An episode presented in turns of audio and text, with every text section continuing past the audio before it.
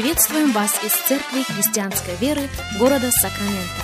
Мы молимся о том, чтобы последующие 15 минут послужили вашему назиданию и духовному утверждению. Присоединяйтесь к нашему эфиру, как пастор Сергей Головей предлагает вашему вниманию передачу «Настоящая истина».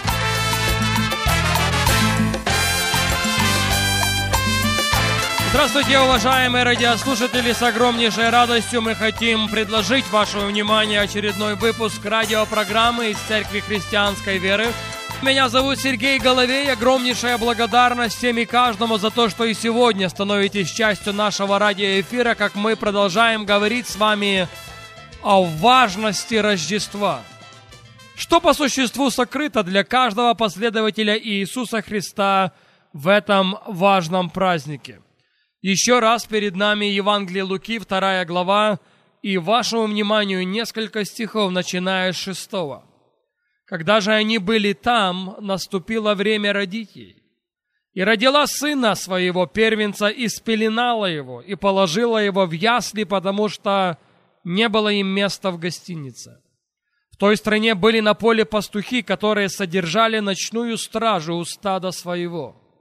Вдруг предстал им ангел Господень, и слава Господня осияла их, и убоялись страхом великим. И сказал им ангел, не бойтесь, я возвещаю вам великую радость, которая будет всем людям. Ибо ныне родился вам в городе Давидовом Спаситель, который есть Христос Господь. Луки 2.10. И сказал им ангел, не бойтесь. К чему сводится сущность Рождества? Рождество – это полнейшая свобода от всякого рода страха. Я повторю это еще раз. Рождество – это полнейшая свобода от всякого рода страха. Именно для того Христос и родился.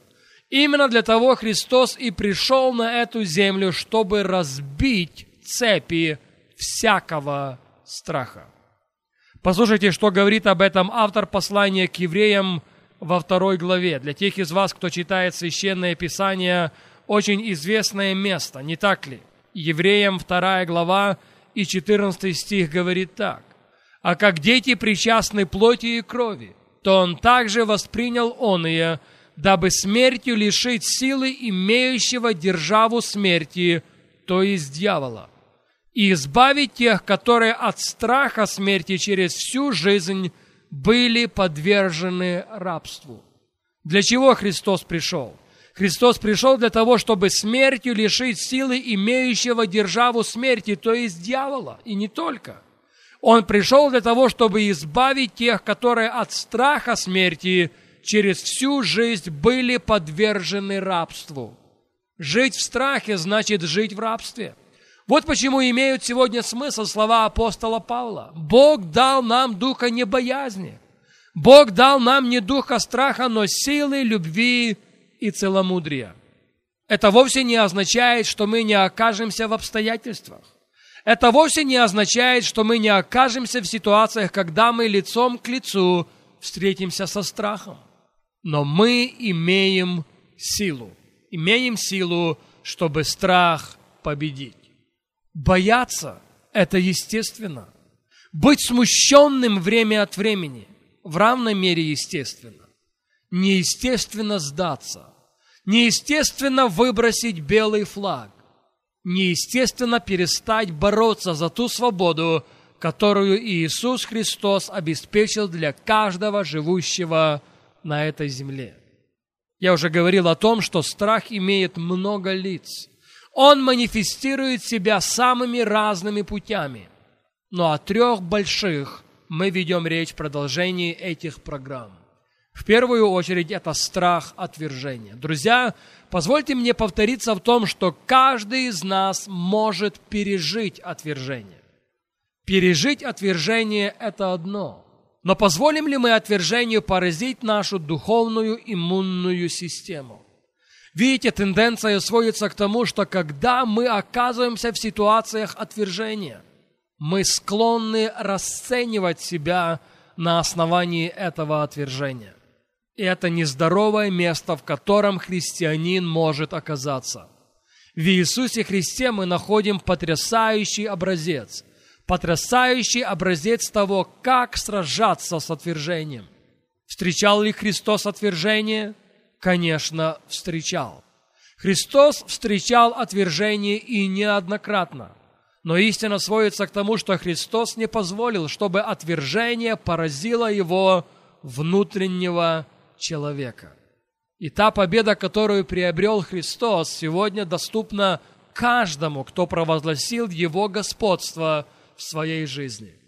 Итак, первый большой страх, с которым встречается каждый человек, это страх отвержения. Второй – это страх неудачи. Что сегодня останавливает людей от продвижения? Что сегодня останавливает человека от того, чтобы он достиг свой потенциал? Что сегодня останавливает человека в преследовании его мечты? Страх поражения. А что, если это не сработает? А что, если не получится? Эдисон после того, как неудачно закончил 500-й эксперимент, был встречен другом, решившим оказать ему немножко симпатии. Друг сказал, как неприятно потерять столько времени на неудачный эксперимент. Эдисон ответил наоборот. Я знаю 500 вариантов, как больше не экспериментировать. Друзья, знаете, что отличает успешного человека от неуспешного? Успешный человек после того, как пережил неудачу последний раз, поднялся и пошел дальше. В отношении страха неудачи я должен сказать следующее. Пережить неудачу – это одно. Позволить неудаче остановить нас – это совершенно другое. Позволяем ли мы неудаче тормозить нас? Позволяем ли мы неудаче господствовать в нашей жизни – или даже после того, как мы переживаем что-то неприятное и нехорошее, мы поднимаемся и идем дальше, цепляясь за слова, которые Бог оставил нам на страницах Священного Писания.